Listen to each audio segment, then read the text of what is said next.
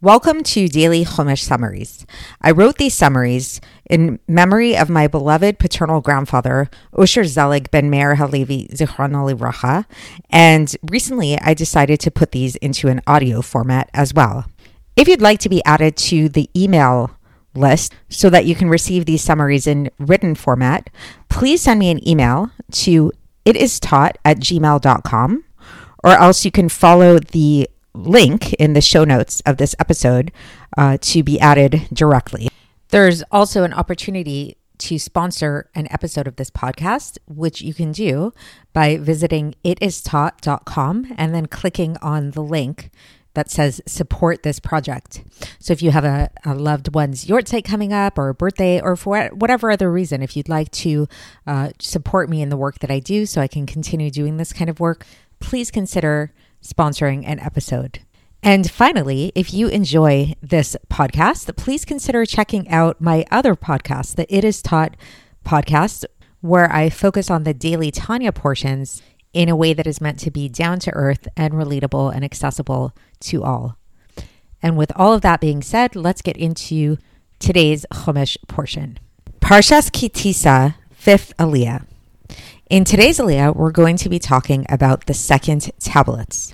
So Hashem shows Moshe a quarry or a mine of sapphire in his tent and tells him to carve out two stone tablets to replace the old ones which Moshe broke. And Hashem will inscribe the same words on these as were on the previous ones. He also says that the chips of sapphire left from the quarry would be Moshe's, causing Moshe to become very wealthy. The reason why Hashem says that it is Moshe specifically who must be the one to carve these tablets, in contrast to the first, which were carved out by God, by Hashem, is because Moshe was the one who falsely accused the Israelites of sinning, when it was really the Erev Rav that instigated the whole thing.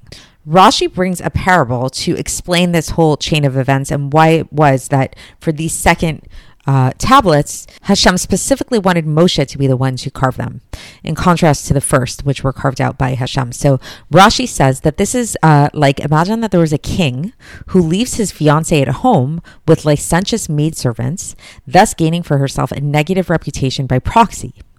As a result, her good friend comes and tears up the engagement certificate.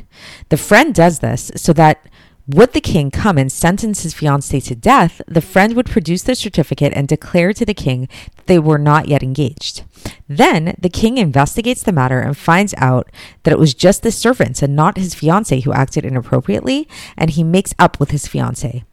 Her friend then comes and says, Why don't you write up another engagement document for her? And the king responds that the friend should buy it since she was the one who tore it up. So in this parable, the groom or the king is Hashem, and the fiance is Israel, and the fiance's friend is Moshe. So let's just, you know, kind of understand that a little bit, going through it every step along the way. So basically, so what happened?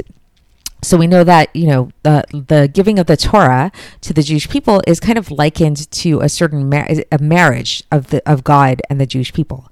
So we were sort of like getting to the engagement stage when Moshe ascended on the mountain for the first time. And so now in the parable, what happened is that the the the fiance was left at home with the licentious maidservants. So in our case, who were the licentious maidservants? This was the Erev Rav, which we spoke about. Who these were uh, Egyptians and people who were not technically part of the Israelites, but they came along with the Israelites. They wanted to join the Jewish nation upon leaving leaving Egypt. And so this they they weren't quite at the same level of holiness as the Israelites and they were the ones that instigated the whole uh, golden calf situation. So these were like the licentious maidservants that the fiance was um, was you know hanging out with.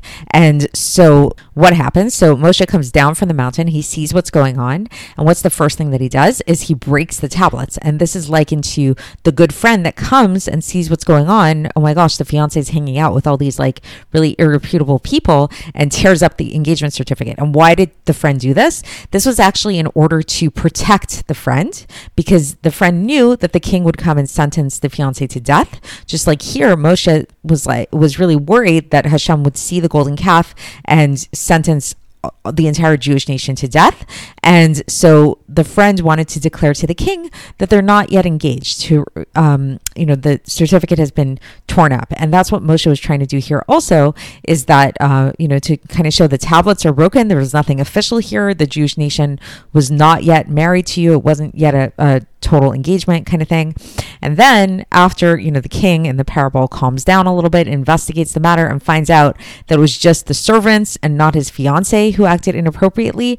So then he makes up with the fiance here too also you know hashem investigates so to speak what happened with the golden calf and realizes it was actually the erev rav um, that were involved and that instigated the whole thing and then as a result uh, makes up with the Jewish people. And so then the friend, quote unquote, in our case, Moshe comes back and says, okay, why don't you get re engaged to write up another engagement document for her, meaning in our case, it's the tablets. And then the king responds and says, Well, you, friend, or in our case, Moshe, you were the one that tore up the documents. You were the one that broke the tablets. So you should be the one who uh, writes it up again, or in our case, who carves out the tablet. So this is to explain to us why it was that Hashem wanted Moshe specifically to to carve out the second tablet.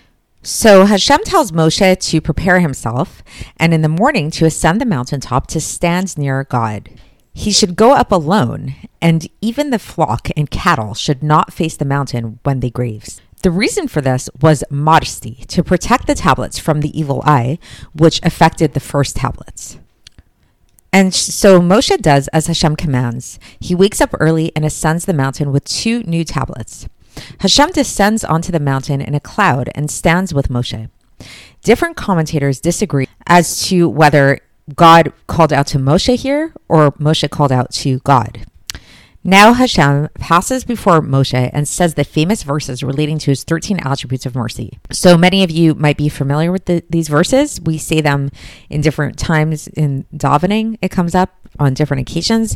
Hashem, Hashem kel rachum v'chanon, erech apayim v'rav chesed v'emet, notzer chesed la'alafim, nose avon v'fesha, v'chata'a v'nake, lo ינקה פוקד avon avot al banim ve'al bnei vanim, al shilashim ve'al ribaim. So just as a side note, so the, the what are these 13 attributes of mercy that are found within these verses? So it seems like there's actually a little bit of a disagreement as to how what they specifically are, but the breakdown that I'm going to read to you guys here is taken primarily from Chabad.org where Chabad.org delineates the 13 attributes of mercy as such. The first one is Kel, which is translated as God. It's one of God's names.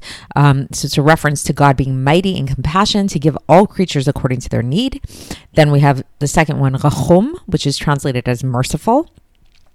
Third is Hanun, which is translated as gracious.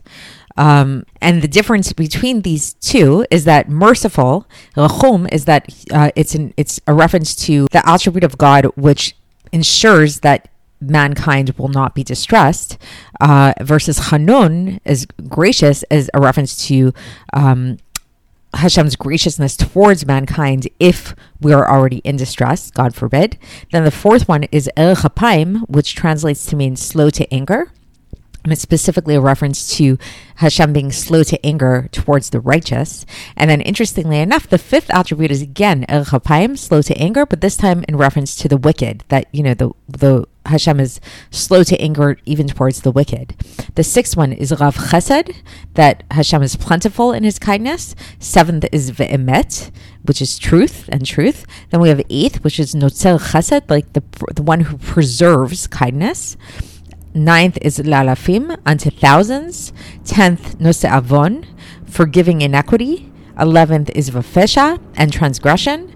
Twelfth, v'chata'a, and sin. And thirteenth is vanake, and pardoning. So it's different aspects. You know, there's a lot to say here. There are a lot of uh, Kabbalistic ideas deeply embedded in these 13 attributes of mercy. And it's something that we, we arouse God's 13 attributes of mercy at different times. Um, but that is the basic idea. So now, um, in going back to the text, so that those verses that we read, Hashem, Hashem, V'chanon, you know, that come up again in different times when we pray. So each part of these verses indicates another aspect of Hashem's mercy as we went through it.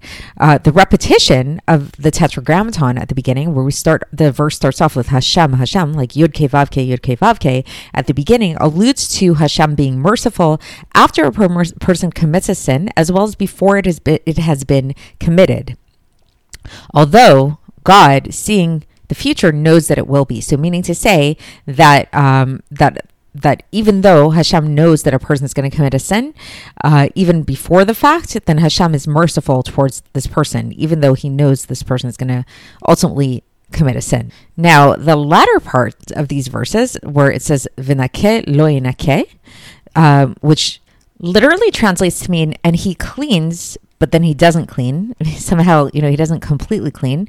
Uh, means that well, Hashem is merciful. He does not completely absolve the sin, but rather the sinner is punished for it little by little. Alternatively, it means that the sins can be completely absolved, but only when the sinner repents. This section also states that if a person repeats the negative behaviors of his forefathers, Hashem will remember this for generations. Where it's it says poked in Hebrew, it's poked avon avot al banim ve'al bnei vanim al shilashim ve'al ribeim which uh, the literal translation of that is that he visits the inequity of parents or children and children's children to the third and fourth generations. So, just a note about this: while uh, the third, you know, the third and fourth generations, like four generations, might seem like a long time for Hashem to quote to so to speak, hold a grudge. To put this in perspective, we see that Hashem rewards 500 times more strongly than he punishes. Insofar as earlier it says that he preserves the kindness, chesed, done by someone for 2,000 years thereafter. So it's just a little perspective on that. Okay, now getting back into our main storyline here. So now Moshe bowed down during this experience of witnessing the Shekhinah in front of him. And Moshe then requests that God travel with the Israelites as he promised that he would, uh, as we mentioned earlier in this parsha, and forgive the Israelites. And with this, we conclude the end of today's Aliyah. Thanks for listening to my Chumash Summaries podcast. If you liked this podcast, please consider subscribing on Spotify or iTunes or wherever you get your podcast. And please consider also checking out my daily Tanya podcast, the It Is Taught podcast. Uh, it's also found on Apple, iTunes, Spotify. YouTube, or wherever you get your podcasts. If you have any questions or any feedback or comments or anything like that, feel free to reach out to me at itistaught at gmail.com.